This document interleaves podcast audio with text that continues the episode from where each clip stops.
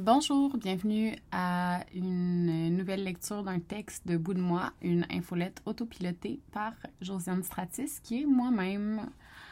Aujourd'hui, je vous lis euh, L'autre fille, un texte qui est paru le 12 juillet et euh, c'est rare, mais euh, je vais vous raconter un peu l'intro parce que c'est ça. Je vais pas la lire, je vais juste la raconter rapidement, rapidement en mode Josiane Stratis, donc ça va prendre du temps pareil, mais euh, je voulais faire une suite à Microbrasserie de gauche qui a été écrit en février, je crois, qui est une de mes infolettes préférées à avoir été écrit par moi-même.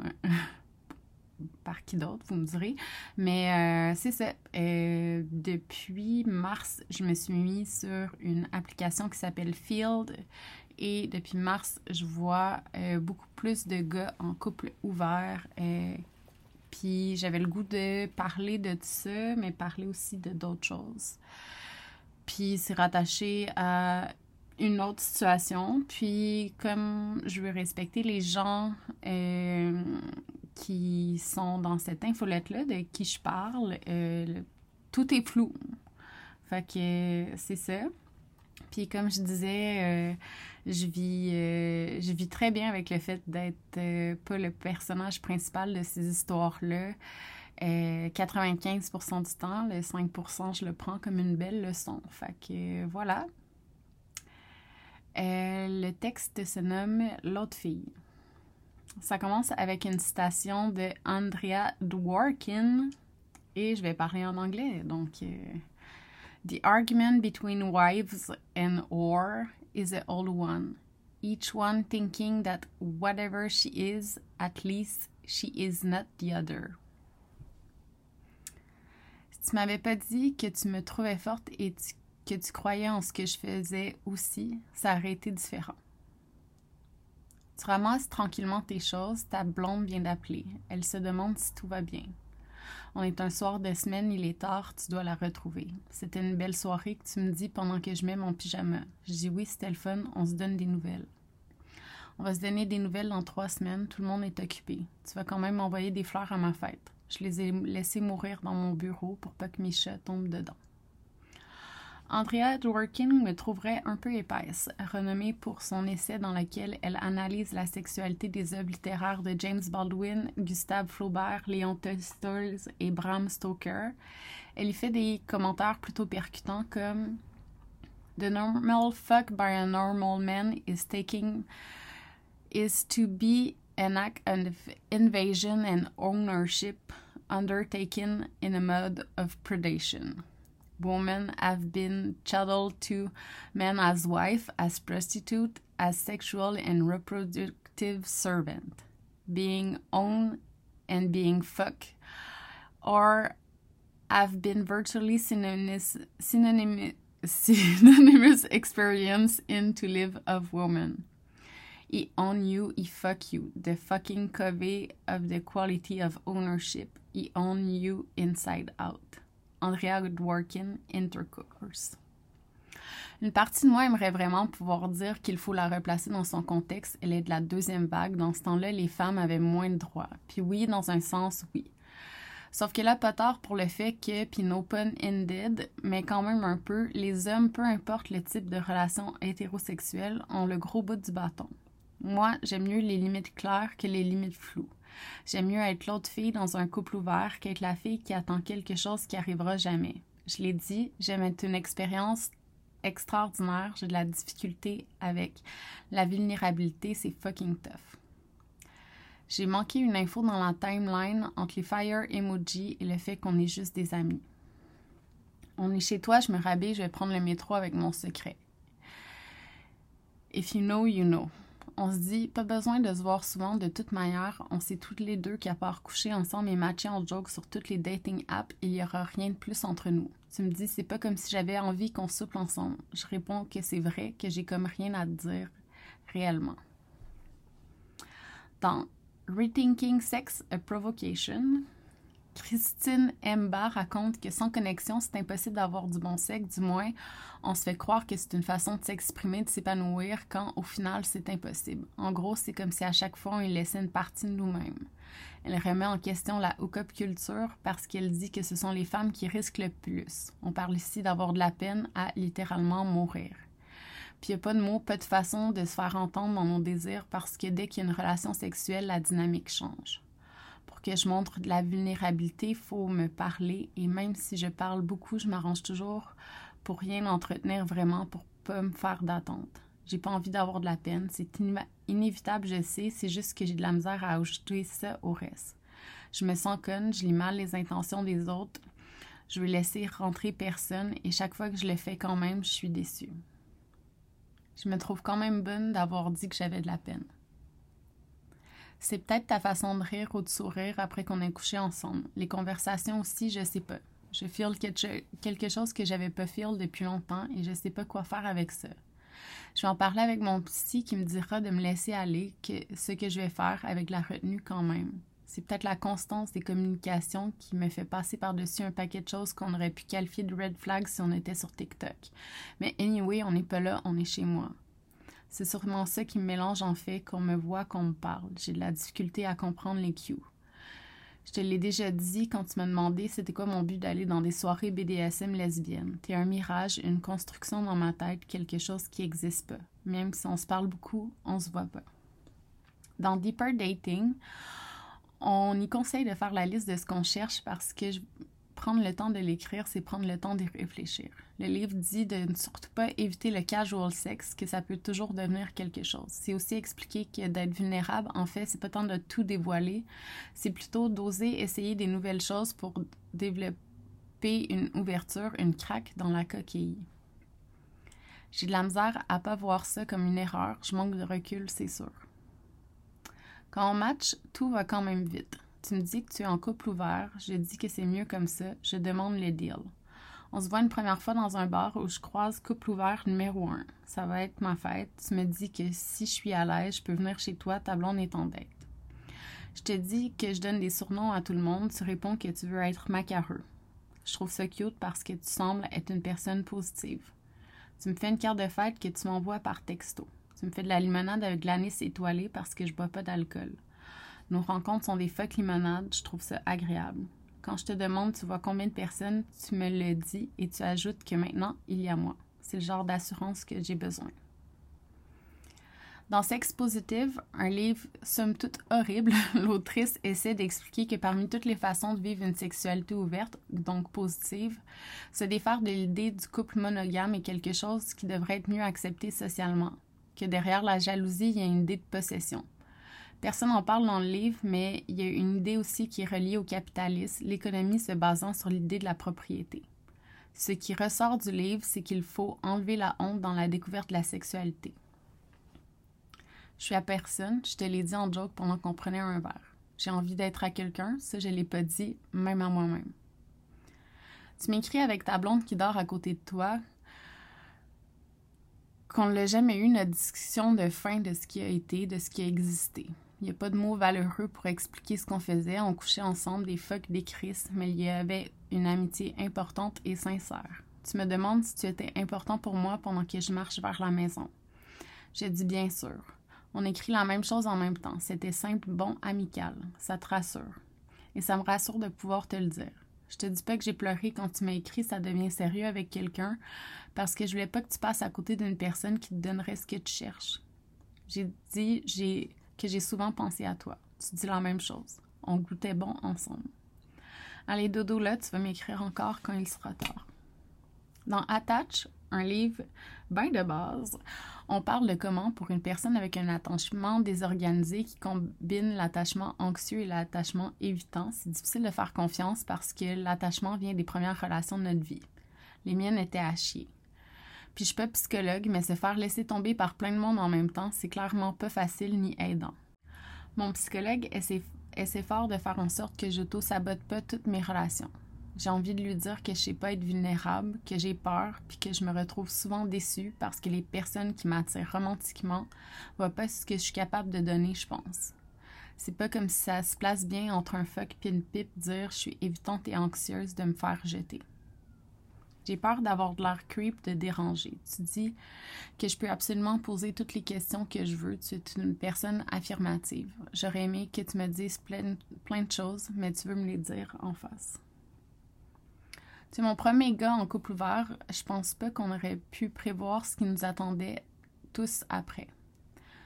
Tu me dis que je m'entendrai bien avec ta blonde, ce qui sera tellement vrai après que quand je vais la rencontrer on a vécu la même chose, mais pas en même temps. Tu as de la, difficulté à faire confiance. Tu es une slot comme moi. On connaît tous les deux notre besoin de validation. Ça fait du bien de me faire un ami. Ta blonde deviendra effectivement mon ami aussi. Dans les bars, tout le monde se French quand elle m'aura expliqué la vibe. Puis ce sera juste tellement simple. J'apprends la compassion, je vois en elle une personne qui ressent du bonheur pour les autres. C'est aussi précieux quand on se montre avec fierté nos meilleurs nudes. Tu peux me parler de tout. Je t'ai dit mon plus grand secret. Tu m'as vu pleurer chanceux. C'est parce que je sais que tu sais que même si j'ai envie de foncer dans le tas pour tout le monde, je suis aussi sur le bord de m'effondrer. Sans toi, j'aurais jamais eu la force d'écrire ici. Est-ce que tu le sais? J'avais besoin de me faire dire OK, va lire, annuler. J'avais besoin de me faire dire OK, vas-y, écris. Dans Conversation on Love, un livre basé sur une infolette, l'autrice parle de comment l'amour prend des formes différentes, de comment c'est important de cultiver l'amour partout, dans le fond, dans nos relations. Je l'ai pas dit que dans mes exercices de deeper dating, j'ai pas mal juste des marques d'amour de mes amis. Je le sais que je suis, que je suis traumatisée de ma rupture, ça va. En fait, c'est pas tant la rupture en soi, que le fait de se, faire laisser tomber par tout le monde en même temps. J'écoute Conversation on Love puis j'ai envie de pleurer parce que je me dis que je sais pas qui va vraiment vouloir aimer un paquet de troubles comme moi, la charge qui vient avec. Qui va être assez solide pour ça. Je dois me rappeler de dire à mon psy que je sais pas comment faire tous ces deuils-là. Je veux pas que tout le monde me trouve extraordinaire, je veux juste qu'une personne trouve que je suis sa personne extraordinaire. J'ai construit une idée de toi dans ma tête. Tu m'as dit que tu étais différent, puis je le pensais vraiment. Ça m'intéressait pour de vrai. On couche ensemble en, septembre, on a le temps. Tu deviens mon ami et tu challenges un peu mes affaires en me disant que je semble naïve. Après quelques fois avec quelques filles, tu dis ou tu dis qu'il y a peut-être la possibilité de quelque chose. Je te réponds que faire ça, c'est non. Tu es une personne à qui je plais facilement. Mettons que tu arrives à faire des choses qui me font du bien, j'ai confiance, c'est agréable. Finalement, on n'aurait jamais réussi à manger ensemble, un but un peu niaiseux qu'on se donne à chaque fois qu'on se voit. Tu m'as fait une couette une fois, il y a toujours ça de bien. Dans Magnifique Sin, dans Sexe, on explique comment avoir de bonnes relations sexuelles, peu importe le type de relation. En gros, il faut une connexion de la réciprocité, une attention envers les désirs de l'autre, du temps, puis une bonne communication. Je sais pas si j'ai bien fait de prendre 8 heures pour écouter ce livre-là, mais je trouve ça drôle de le mettre dans mon Goodread. Ça passe très bien comme réponse quand on me demande ce que je dis sur Inch ou Field. C'est ton sourire pour vrai, c'est ça qui a fait craquer ma coquille un peu. C'était pas dit dans mon livre que ça aidait. Tout est consentant dans cette histoire, mais je vais peut-être avoir l'air d'une wild card pareil. On match. Tu me demandes si je sais que tu as couché avec une personne que je connais par cœur. Je te dis que je lui ai demandé avant le match. Elle a dit lol, ok. On se voit pour une rencontre claire. On sait ce qui va se passer. Tu veux des photos? Moi aussi. Je trouve ça hot, notre plan. On va prendre la plus belle photo de moi ever que je partagerai jamais au grand jour. C'est de l'or. De toute manière, tu as l'habitude pour les photos, en tout cas. Il y a aussi une vidéo. Le deal, c'est que tu peux la montrer juste si je te donne la permission. Tu suis les règles dans la vie, donc j'ai confiance. Une amie me demande si je te connais. Je dis oui, ça escalade rapidement parce que tu veux coucher avec. On a le même casting, je trouve ça constant. Alors, je lui dis à propos de la photo et de la vidéo. Je demande toujours si la personne veut voir. Elle me dit oui. Je lui envoie sa seal de deal. C'est sincèrement une fierté d'avoir participé à ça. Ta sexualité m'appartient pas. C'est magnifique. Dans The Sweet Spot, The Pleasure of Suffering in the Search of Meaning de Paul Bloom, on montre comment sans la douleur, le bonheur, le plaisir n'existe pas. C'est vraiment un bon livre parce que c'est probablement ce qui m'a montré qu'il y a peut-être qu'il y a peut-être dans des, des pratiques dans le monde de BDSM qui peuvent m'aider à me laisser aller, à faire confiance aussi, à choisir comment j'ai mal, quand j'ai mal, si j'ai envie d'avoir mal. Il y a des personnes qui font du sport et ça les fait souffrir. Moi, j'essaie autre chose. Quand j'ai demandé ce que tu cherches, tu m'as dit que tu étais une personne d'itération.